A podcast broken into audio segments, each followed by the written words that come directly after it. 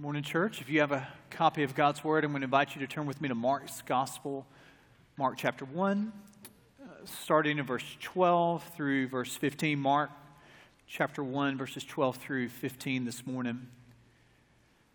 Sort of a fallacy floating around in Christian circles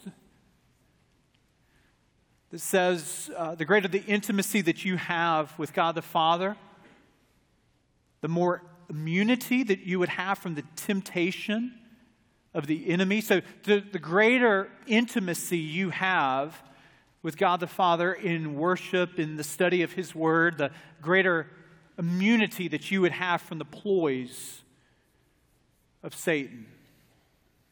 And it's just not true. Now, temptation comes in a variety of different forms, and so we certainly are not always facing every temptation that could come our way. There are seasons of temptation for each and every believer. Sometimes gluttony is not something that you're tempted by, but it very well may be that you are tempted by gossip. It very well may not be pride, but rather prejudice. It very well might not be a host of, of sins that we could uh, elucidate here, elucidate here, but ultimately we are reminded that to be a follower of Jesus is to face the enemy to face the, the temptation of the enemy of God, Satan himself. And Jesus Christ, in his earthly ministry, we get not uh, 12 verses into Mark's gospel before we see this, this pinnacle moment in Jesus' life where he faces the tempter himself, Satan.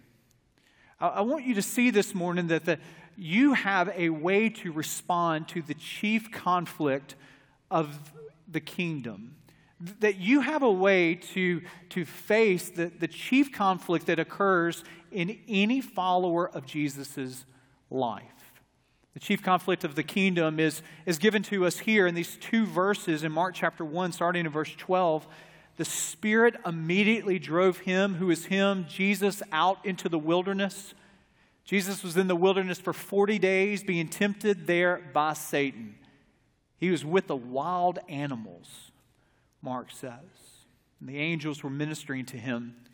This comes on the heels of Jesus' baptism. He's still wet behind his ears with the Jordan River water, where the Spirit of God leads him into the wilderness to be tested, tempted. I use that not uh, unintentionally. To, to be tempted has at the heartbeat of it a test to see what is there, to, to prove what is there, oftentimes through hardship and adversity there's much about Mark's gospel here that is, that is brief. It's just two verses. You know that in what uh, scholars call the synoptic gospels, which is Matthew's gospel and Mark's gospel and Luke's gospel, that this is one of the accounts that all three gospels share. Mark gives it two verses, Matthew gives us 11 verses, Luke gives us 12 verses. Mark is brief. Uh, you, he, he's always using the word, and you see it right there in verse 12 the Spirit immediately. Mark's in a hurry. He's a screenplay writer. He's not a novel writer. He is one that is moving us from scene to scene. Mark's gospel gives us these two verses. Now, Luke and Matthew need to help us understand the whole flesh out, uh, fleshing out of what occurred there. there. There are three temptations that Satan gives to Jesus that Matthew's gospel and Luke's gospel tell us about. He's hungry, turn these stones into bread. Jump down from the temple, the angels will capture you and catch you. Go up to this high place, look over the earthly kingdom. All of it, Satan says, will be yours if you just bow down and worship me. Matthew and Luke give us that. Matthew and Luke give us also the scriptural rebuttals. Each of the temptations is followed by Jesus responding with God's word, resisting the ploys of the enemy, of the accuser. Mark's gospel doesn't give us that, but it gives us much, much that we need to pause and, and to ponder here. Mark tells us the location, which was the wilderness. Tells us the duration, which was 40 days. He tells us the cast of characters here. We have the accuser, the enemy, Satan himself. We have the help. We have those that are on the side of the protagonist, Jesus himself here, the Spirit of God that leads him in the wilderness. And, and there's nothing that, that notes that he leaves him, the Spirit, in the wilderness. So the Spirit is there, angelic messengers are there, the cast of characters is outlined before us. Now, the location and the duration should signal to us that this is not a new story, it's an echoing of an Old Testament story. Where have we seen God's people led in to the wilderness? Well, we, we know this as that grand story of God bringing, bringing his people out of Egyptian captivity through their own baptism through the Red Sea, parting it with Moses' staff, and immediately God's people go into the wilderness and they failed the test. They don't like the menu of manna from heaven. They, they, they say, Boy, can we go back to Egypt? You remember the buffet that we had, all the food that we have? There's grumbling in the wilderness. So they, for 40 years, wander in the wilderness. So will the Son of God fail the test. This wilderness temptation is proving to us the very character of Jesus. Will Jesus, like the Israelites before him, fail the test? Will he use his privilege and his position for himself, or will Jesus be faithful to the plan of God the Father? This is the test of the wilderness. Now, the wilderness, this location, is, is a place that signifies for us, it signifies for us horror. It signifies for us danger. It signifies for us this uh, place where he is completely exposed. One detail that Mark gives us that sort of stands out is that Jesus was in the wilderness with what? Do you see that? With the wild animals. Animals are household pets to us. Dog is a member of the family. Your cat is a member of a family. You, you probably like your dog more than you like your spouse. I mean, we, we, we, we love our animals. Now, we can't even begin to understand how different animals were seen 2,000 years ago. We can't even begin to see the original listeners and hearers of, of Mark's gospel how it very well may be that Mark is slipping in a place of hope for persecuted Christians that were hearing this gospel. Many of you know that Mark's gospel comes at a time where persecuted Christians would have received it. In Rome, there was a great fire. In Rome, that fire destroyed two thirds of Rome. Nero is looking for some scapegoat, someone to blame for the fire. He blames the Christians. They had nothing to do with it. One way that Nero persecutes Christians is draping them in animal skins and giving them, sending them out into the wilderness to be ravaged by animals for people to be able to watch and mock in entertainment. So it very well may be that Jesus being in the wilderness with the animals is a, is a way for Mark to say, for those of you that are facing exposure to the elements, or for those of you who are facing the horror of persecution, so your Savior has too. You're not alone. And we know Jesus wasn't alone. He wasn't alone in the wilderness. The wild animals were there. He was vulnerable. He was exposed in the wilderness, but he wasn't alone. The enemy shows up. The enemy is an enemy that is not vague but specific. Is evil personified in this name, Satan, that means literally adversary. It means enemy. Now, they're not well pitted enemies. It isn't that God the Father, Son, and Holy Spirit have their equal in Satan. Of course not. No. Satan is not omnipotent. He's not all powerful. He's not omnipresent. He's not everywhere. He's not omniscient, he's not all knowing, but he is an enemy, thus the same. The great race of Jesus' ministry starts with the Father, Son, and the Holy Spirit at his baptism. The Spirit descends, the Father speaks. Well, of course, it gets the attention of the enemy. 13 verses into Mark chapter 1, and there Satan shows up to thwart the plan of God, to subvert the plan of God in and through Jesus. He is saying, Can I get to the Son of God? And I wonder if I can tempt him off the beaten path of God the Father's plan for his life.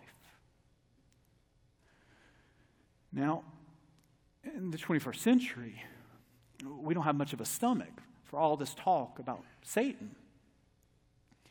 Mark's going to help us with this because Mark is not hesitant to name Satan. 13 verses, we get to Satan, the adversary, the enemy. The first miracle of Mark's gospel is the exorcism of a demon possessed man in the synagogue in Capernaum. So Satan and his henchmen, demons, show up in Mark chapter 1. Uh, maybe you come from a family like I came from, and we would gather together at the holidays, and my grandmother would always steer the conversation back to a certain topic, we, we would go off course. We would go off course into politics. We would go off course into religion. My grandmother, I can remember, she's with the Lord now, but she would say, Can't we just talk about something that everybody agrees is more pleasant? and all this talk about Satan, and all this talk about demonic activity, can't we just agree to talk about something that's more pleasant? Well, Mark helps us. He helps us be reminded that there is an adversary to the work of God that was present then and is present now. Now, when we talk about Satan, there are two great temptations that we face. One is to minimize Satan. We, he turns into a cartoon character. Got a little red pitchfork, tight red suit. He's got little horns. He becomes a Saturday Night Live character that we laugh at. Another uh, equal harmful option for us is to overemphasize Satan. He becomes someone that we must cower under. We, he becomes someone who we fear. We begin to find Satan and his demonic work around every stone of life. And we need to be reminded behind every alternator that goes out is not demonic activity. Behind every stomach bug that passes through your family is not demonic activity. We have two equal errors to make to minimize or to maximize. C.S. Lewis, in his great book called The Screwtape Letters, he, he pauses to, to reflect on this very truth where he says, There are two equal and, and opposite errors into which our race can fall about the devils. One is to disbelieve in their existence, the other is to believe and to feel an excessive and unhealthy interest in them. They themselves are equally pleased by both errors. There's only two verses, but there's much to ponder. And in these two verses, we, we ponder that there is an adversary that opposed God's work then and opposes God's work now. There is an enemy then that desired to thwart the work of God, and there is an enemy now who desires to thwart the work of God. There is an enemy then who desired to steal, kill, and destroy, and there is an enemy now who desires to steal, kill, and destroy. So, what is our hope in the midst of the adversary who dwells in our midst? What is the hope when there is an enemy who desires to subvert the plan of God? Our hope is in the one who withstood the adversary. Our hope is found not in you and not in me, but our hope is in looking to Jesus, who withstood the temptation of Satan, which was a coming attraction. It was a, a preview of his crucifixion and his resurrection. It was a preview, a coming attractions of him coming back as the glorious King of Kings and Lord of Lords in his second coming, where he once and for all will conquer the foe, conquer the enemy, where we no longer face him and no longer can he subvert the work of God any longer. That is our destination. But until we get there, there is an enemy that desires to steal, kill, and destroy in your life and in my life. And God does. He did with His Son, and He does with us. Allow us to go through the wilderness.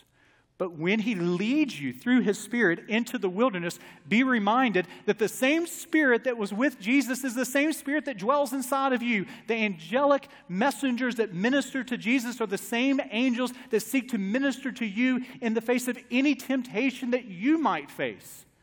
So we hold on to Jesus' half brother's words in James chapter 4, verse 7, which reads Submit yourselves, therefore, to God. Resist the devil, and he will flee from you. He is a foe, but, church, he is a defeated foe. He is a foe, but he is a foe that is defeated by the one that we place our hope in, and so greater is he who is in you than he that is in the world. This is the chief conflict of the kingdom. But also, in Mark chapter 1, we see the chief concern of the kingdom. The heels of Jesus' baptism, right after his temptation, we, we are met with the chief message of the kingdom of God in verses 14 through 15, which reads Now, after John was arrested, so there is opposition.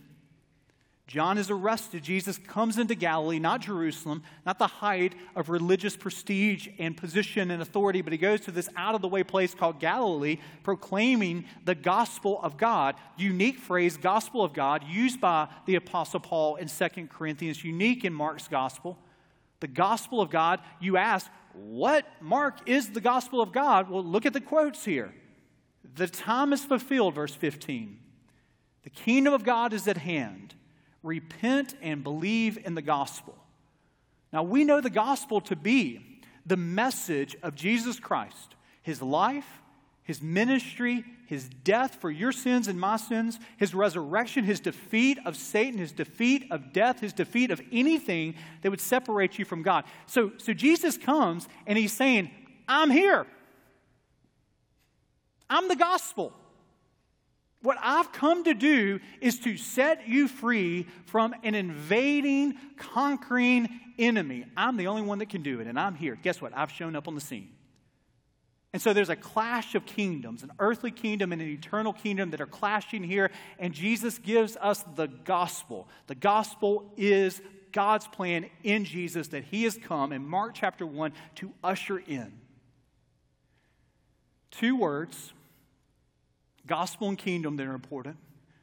Gospel we find in verse 14, gospel we find in verse 15. It's a word that means good news. Evangelion is the word. It, it, it is a word that had a background outside of the Gospels. It, it wasn't a word that Mark invented, it wasn't a word that Matthew invented. You, you have archaeologists that have given us inscriptions from the first century that say the Gospel of Caesar Augustus. The good news of a pagan king. Well, what was that? What was his birth? It was how he rose to prominence, how he was crowned as king, his, his exploits as a king. The, the gospel was the good news of a king that had come. A pagan king in that first century world. The, the, gospel was the news of a, an army that had won. You, you have stories in that first century world of, of Greece being invaded by Persia and uh, Greece being able to, to fight off Persian conquerors and ultimately uh, send out heralds, send out evangelists to Sparta and to Athens to say, What? Guess what? There was an invading army. We've held them bay. You are free. You're not a slave. We've won the battle. This is good news that we want to evangelize the whole kingdom with. And so the gospel, according to God, of Jesus Christ is the good news that in invaded territory, in a land where there is the prince of the air, the prince of darkness that seeks to steal, kill, and destroy, there is one who has come that has defeated him. This is good news, not that you've done nor I have done, but ultimately it is placing our faith in what Jesus has done to set us free from the powers of this world. So we have to have a response to this. You can't sit on the sidelines and say, well, that sounds good. No, it demands a response. Jesus tells us in verse 15, what is the response? Well, it's twofold repent and believe. Repent and believe. Saving faith is a two sided coin of repentance and belief. Repentance without belief is not saving faith. Belief without repentance is not saving faith. There's much that floats around in our evangelical world that exalts belief and minimizes repentance. Repentance is a word, metanoia. It means literally to change course, to turn around. It is a recognition that they are lowercase kingdoms that vie for our attention, that all of us desire to be the Lord of our own life. And so we must repent. We must turn from our pursuit to build our kingdom, and we must embrace We must embrace that the true King of Kings has come and we must give ourselves to him. It's not, saving faith is not just intellectual, cognitive agreement with a set of theological truths. Jesus, the Son of God, check. Jesus came to die for my sins, check. Jesus is coming back in second coming, check. Check, check, check. I'm a believer. Repentance and belief. Not just belief without repentance, not just repentance without belief. They go hand in hand, and it is always dangerous when we preach easy believism or we pre- preach repentance without the grace of God. We only can repent because of the grace of God through the power of the Spirit that draws our hearts to this good news. And we see it when it goes astray. We need to note it when it goes astray. There's a story that's been floating around for decades of a gangster by the name of Mickey Cohen. Mickey Cohen was Al Capone's hitchman, henchman. He, he did his dirty work. He grew this mobster empire based out of Los Angeles. Billy Graham, the great evangelist, he, he really makes his mark in Los Angeles in the late 40s, where he begins his crusades and his revivals. They're covered uh, by all of the media. Thousands upon thousands go out to, to see this, this evangelist. And so it's not surprising that some of the associates of Mickey Cohen, this mobster in Los Angeles, they go to the Billy Graham Crusades. They are saved. They come back to their mobster boss and say, You need to go hear this man. He relents. He's not persuaded but they continue, they continue his associates to, to try to reel him in. Eventually, Mickey Cohen, this gangster mobster boss, agrees to go to New York City to hear Billy Graham preach. He walks the aisle, he believes in the gospel, and he is surrounded. He's prolific. People know of him, he's notorious. So he's surrounded by people, businessmen that are Christians, others that have an ear to him to begin to disciple him. They realize immediately that something's amiss. Mickey Cohen goes back to Los Angeles, continues his, his organized crime empire, doesn't relent whatsoever, continues full force in it. Eventually, after months, people sit him down and say, Hold on, we thought you gave your heart to Jesus. We thought you are a believer. And he says, Well, of course I am. And then they say, Well, are you going to give up your mobster ways? Are you going to give up the life of organized crime? And his reply to that is, What? You, you mean that to be a follower of Jesus, I have to give up my profession? They're Christian athletes, they're Christian musicians, they're Christian businessmen. I thought that I could be a Christian gangster.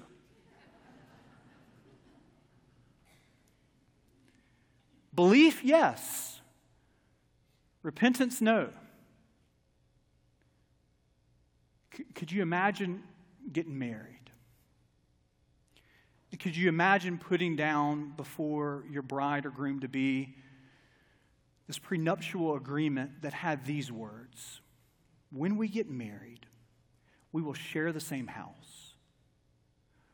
And you will have access to all of this house.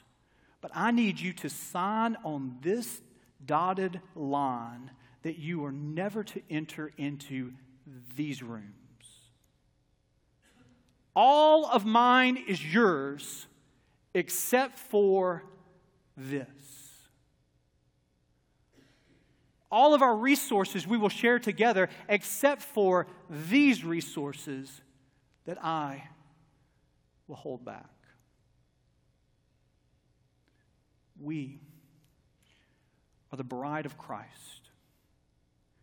And when we trust Him through repentance and belief, He demands all of our rooms. But how we're tempted, each and every one of us in this sanctuary, to say, Jesus, you can have all of me except for this room of my prejudices. You can have all of me except for this room of my habits. You can have all of me except for my desires. You can have all of me except for my finances. You can have all of me except for this room that is a room of me. repent and believe that the kingdom of God demands our all. Isaac Watts was this great 18th century hymn writer who wrote this wonderful hymn where he is basking in the glory of the cross of Christ Jesus.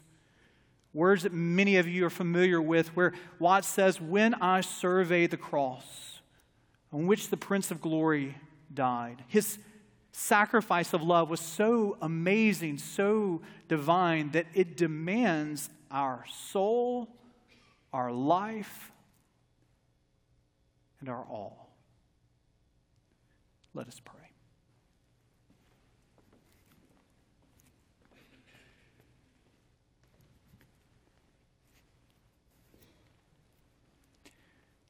Lord, today, anew and afresh, we repent of our desire to hold from you our life,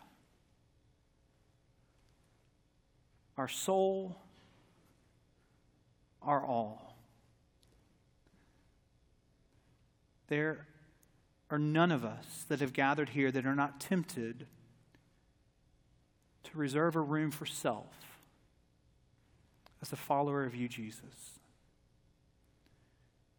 Today we confess that room that we so foolishly seek to hide from you,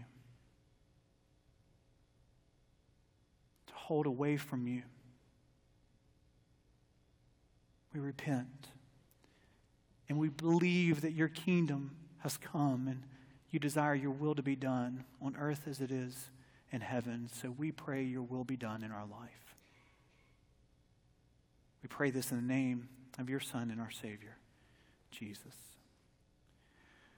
Amen.